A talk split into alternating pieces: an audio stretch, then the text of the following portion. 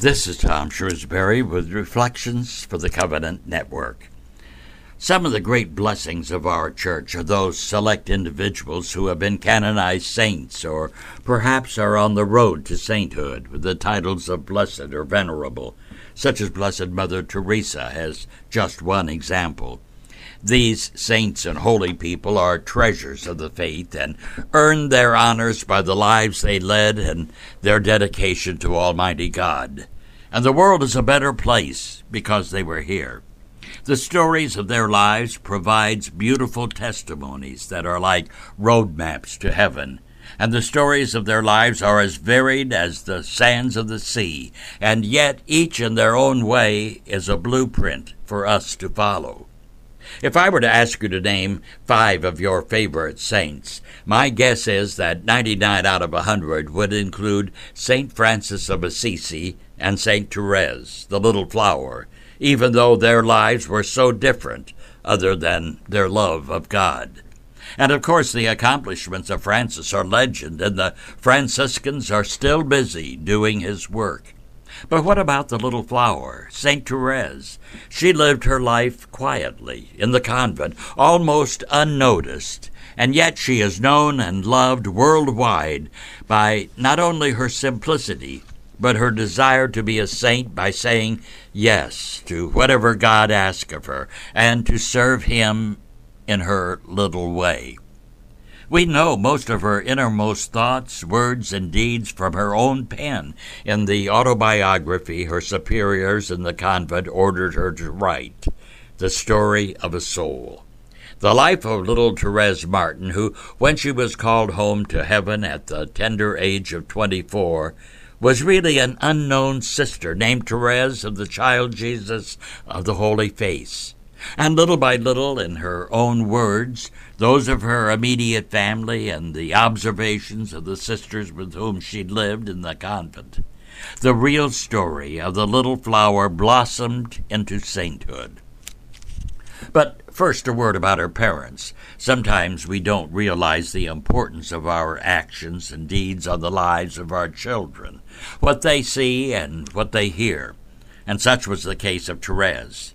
Her parents, Louis and Marie, were very religious, and their lives and examples were so extraordinary that they both have been beatified and bear the titles Blessed Louis of Lisieux and Blessed Marie of Lisieux.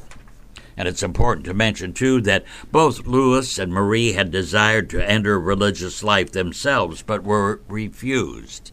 The convent questioned Marie's actual vocation, and Louis was denied his wish to be a monk for probably about the same reason. But that's another story for another time. Therese was born on January 2, 1873, in France. She was the youngest of five surviving children, all girls. There were Marie, Pauline, Leonie, Celine, and Therese. Their mother, Marie, was a lace maker, while her father started as a watchmaker, but gave that up to assist his wife, whose business was so successful that he became, in effect, the manager of her shop. Unfortunately, Marie died when Therese was just four years old, so Louis sold the shop and moved to Lisieux, where her two older sisters took turns watching over Therese as a sort of substitute mother. They provided loving care for her as well as being good examples, as they both took care in fostering her early religious training. As time passed, each of the sisters entered the Carmelite cloister that was located in Lisieux. Pauline entered the convent when Therese was nine years old, and her other older sister Marie entered the convent when Therese was in her teens. In Therese's early years, she was undoubtedly pampered and rather spoiled, being the baby of the family. But as the years passed, she would mature and become quite serious. Her education was provided at the Benedictine Abbey in Lisieux. While the Carmelite monastery was cloistered, Therese's eyes and dreams were being focused on joining the order and becoming a sister. Although she was only 14 years old, she was well aware of what life would be like in the cloister, that it would be uneventful, with her hours filled with prayer and hard work. But that didn't matter. It was her dream to become a Carmelite. And then came Christmas, still in her 14th year. Now, a custom at that time was for the young children to leave their shoes by the hearth on Christmas Eve, and the parents would fill them with gifts. Well, Therese and her sister Celine had returned from midnight mass, and Celine, not wanting Therese to grow up too fast, had gathered her shoes, some toys, and put them in uh, Therese's shoes by the hearth. And as she and Celine came home and headed for the stairs, their father growled, That's the last time we'll have to do this kind of thing. Now, normally, this would have set Therese to tears, and she would have taken it as a personal insult. But the dear tears didn't start. Christmas Mass had entered her heart, and she had received Jesus, who made her more considerate of her father's feelings than her own. It didn't bother her, and, and she didn't want to hurt her father's feelings. She was more concerned with him than herself. At fourteen, she was suddenly strong in spirit and even more determined to enter the Carmel monastery and felt an inward outpouring of grace. One way or another, she would enter the monastery where she could express her love for Jesus and devote her life to praying for sinners and those whose souls were in danger of everlasting hell. She would later refer to this as her Christmas conversion. Therese renewed her request to enter the monastery, but again was refused because of her age. Perhaps one of the main reasons for her desire to enter the convent was the result of her earlier years and the training that her father himself had taught her about the importance of the faith and of the church. He taught not just by words, but by example. She learned the importance and the graces that could be received by helping the poor and the less fortunate. When they were together and would see someone in financial distress, Teresa's father would give her the money or whatever was needed so that she would be able to have the honor herself of helping them. And when money may not have been the need, she was taught that prayers would help with the greatest of needs, and she would constantly offer up her prayers for others. So I suppose it was just natural that she would wish to join her two sisters in the convent. Oh, but then there was that problem of her age. Her need to become a nun was becoming more intense when she saw God's handiwork everywhere around her. She loved the beauty of the world and of nature with the knowledge that everything was connected to God and His loving care, and just perhaps the real secret was how we here on earth should treat with respect and honor all that God had created for us. She had an intuition, no doubt from on high, that her prayers and actions were important. At one point, she was distressed hearing about a vicious murderer named Pranzini who was found guilty and sentenced to death for his crimes. He had no remorse. He blasphemed. He cursed at the priests. He was vicious, arrogant, and unrepentful.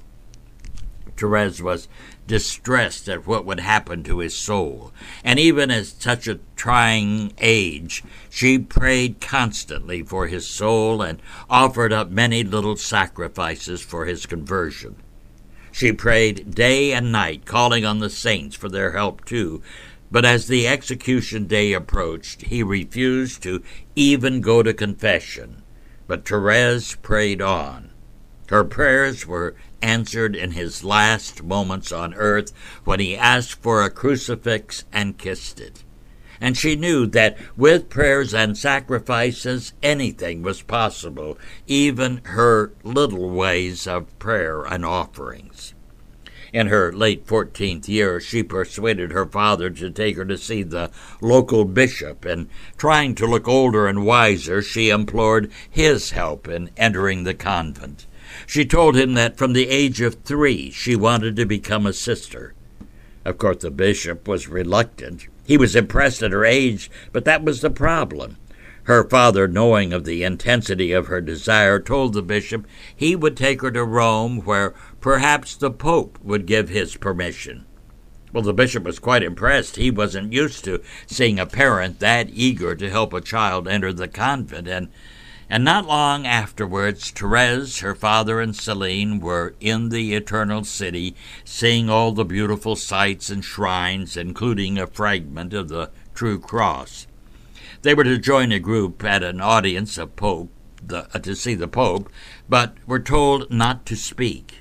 Pope Leo XIII entered, gave his blessings, and said Mass, and later the group, one by one, approached the Holy Father, was introduced, and received the papal blessing, being asked again and reminded to refrain from speaking.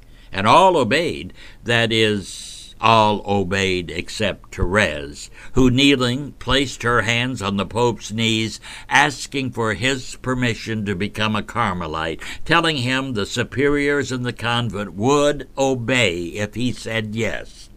His answer was simple. He said, Well, my child, you shall enter if it be God's will. Still holding onto the Pope's knees, the papal guards had to physically move her away. She was in tears.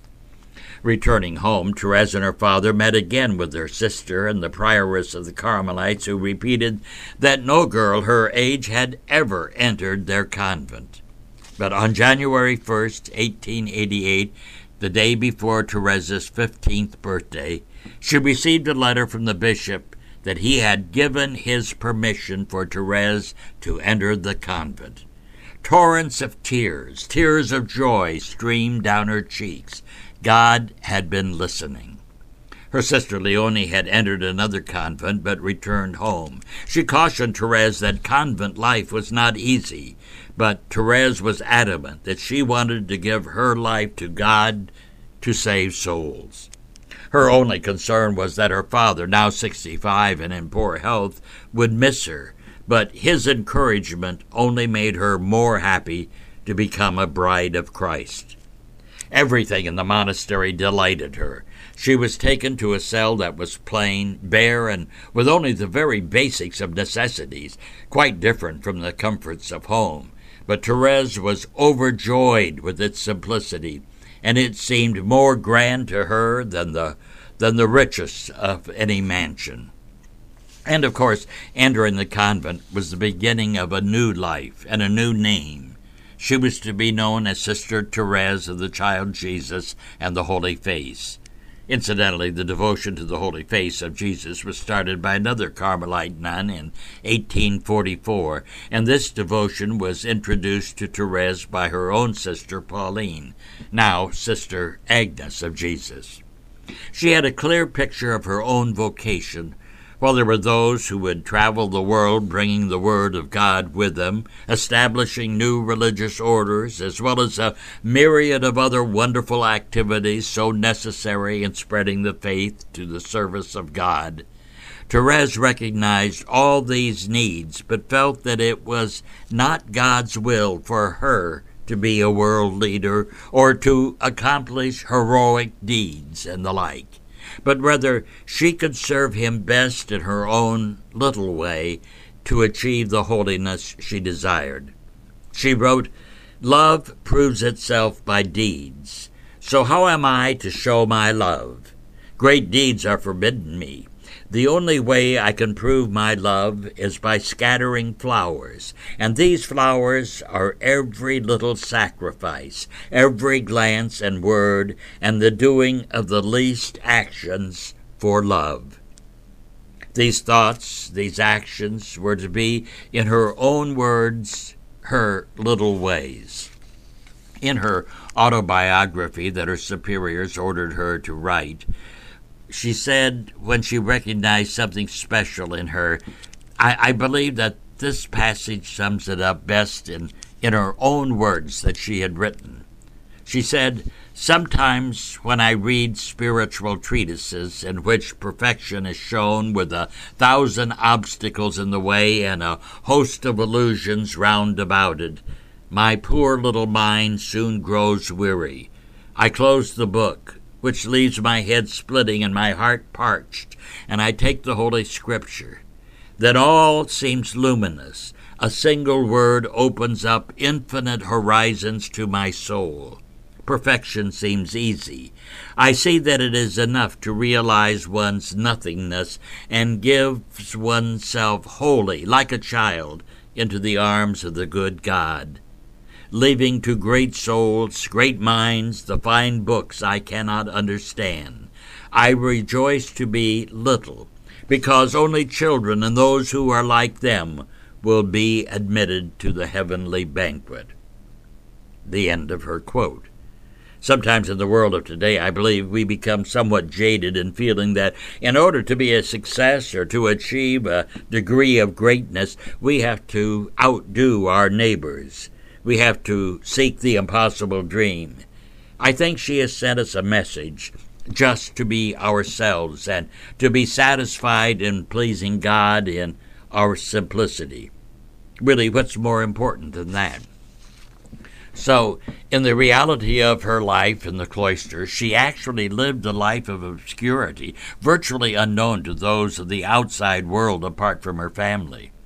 For nine years, she would devote herself to achieving the perfection of a spiritual way of life, living every day and doing every task, no matter how small, but achieving perfection in a spiritual way of life for the love of God, of Jesus, with the continuing small acts of charity for others.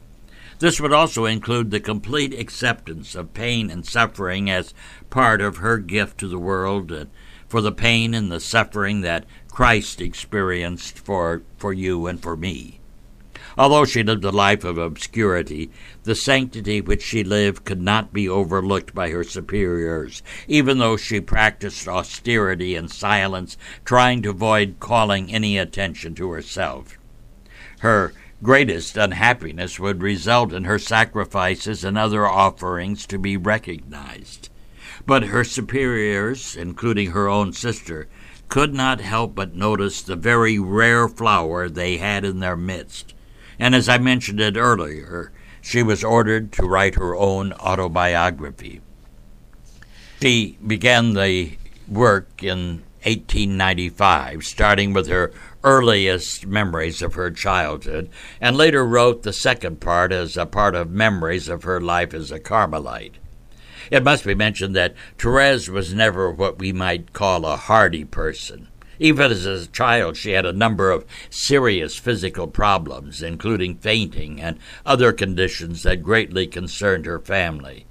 Many of the physical difficulties would remain with her, which she hid as best as she could rather than call attention to herself or create problems for the other sisters.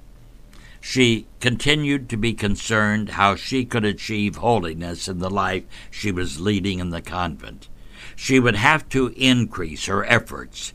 She didn't want to be just good. She wanted to surrender her life so completely to God that she would indeed be a saint. Instead of being presumptuous in her desire for sainthood, she was troubled by what she perceived to be her own inadequacy.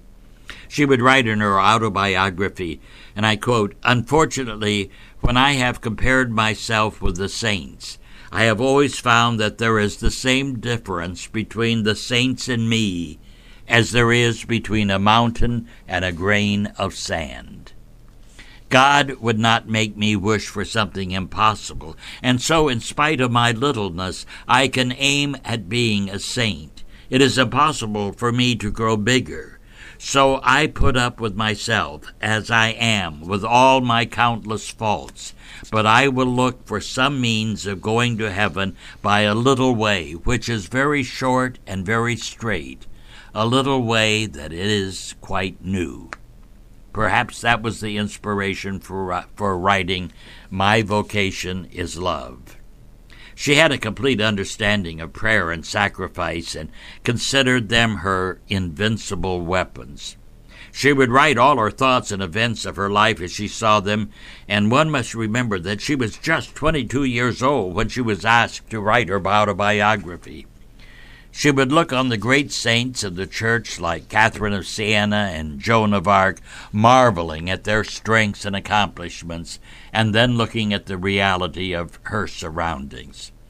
She understood clearly in her mind that life in her convent was comprised of prayer and service, and that her life and deeds were too small to notice.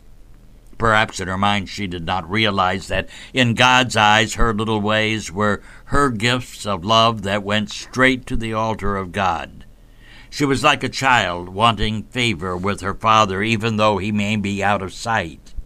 Teresa's soul could not see Jesus, but her love found him in every deed she undertook.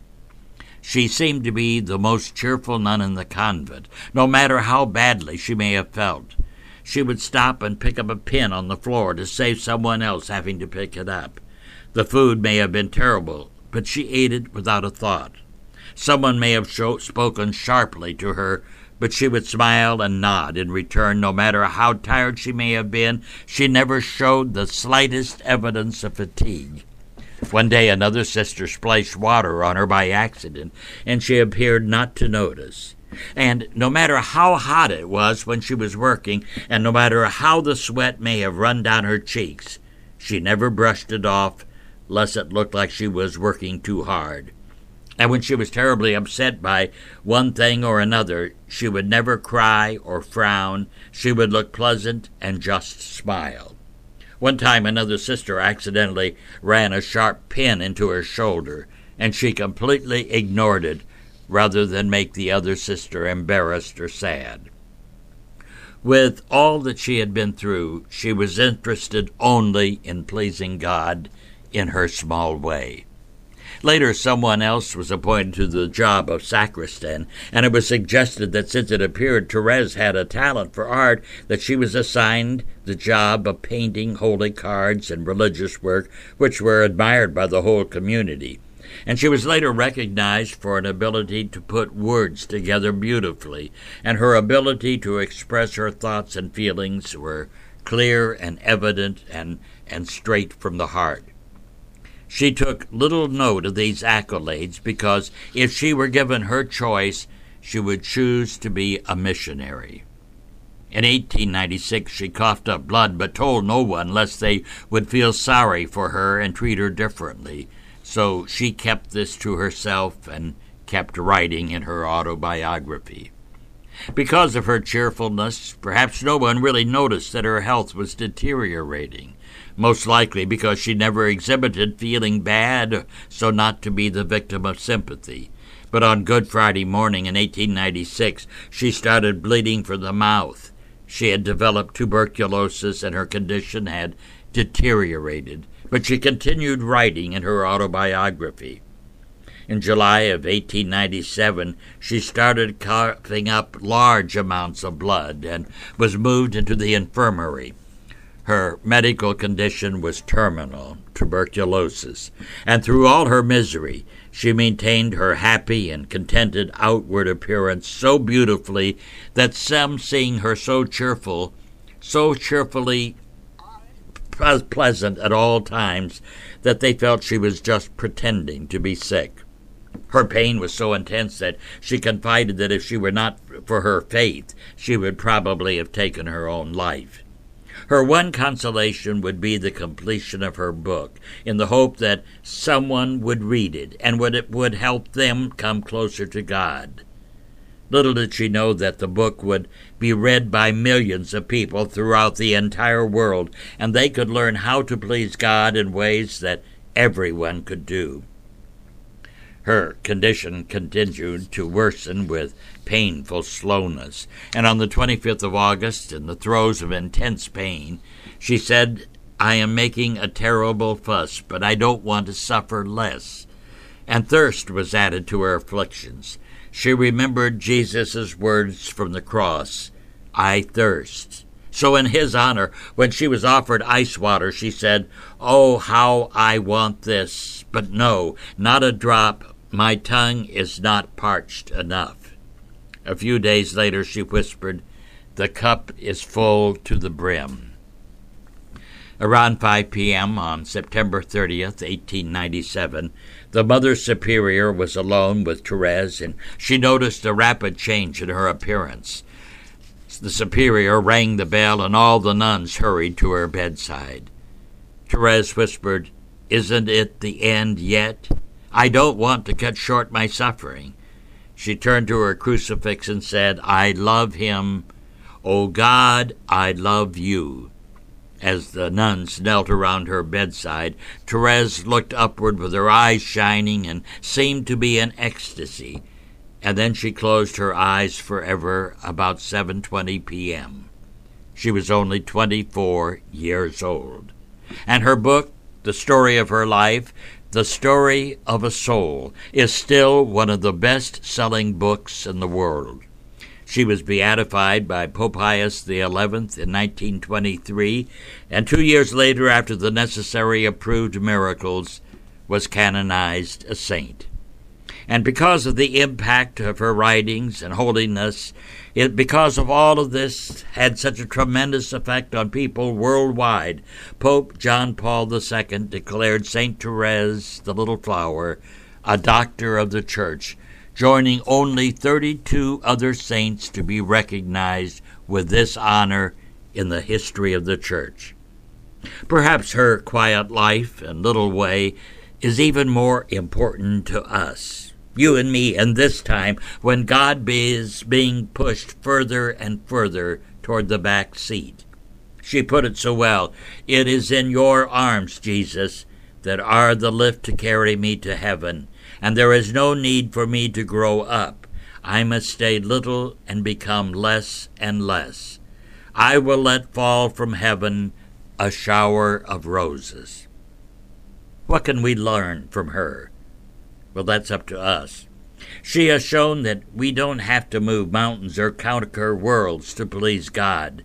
We can honor Him in our own little ways. When life isn't easy and the road seems difficult, we can just follow the example of Saint Therese of Lisieux, the little flower, who added so many blooms for us in the Garden of Heaven. This is Tom Shrewsbury with Reflections for the Covenant Network.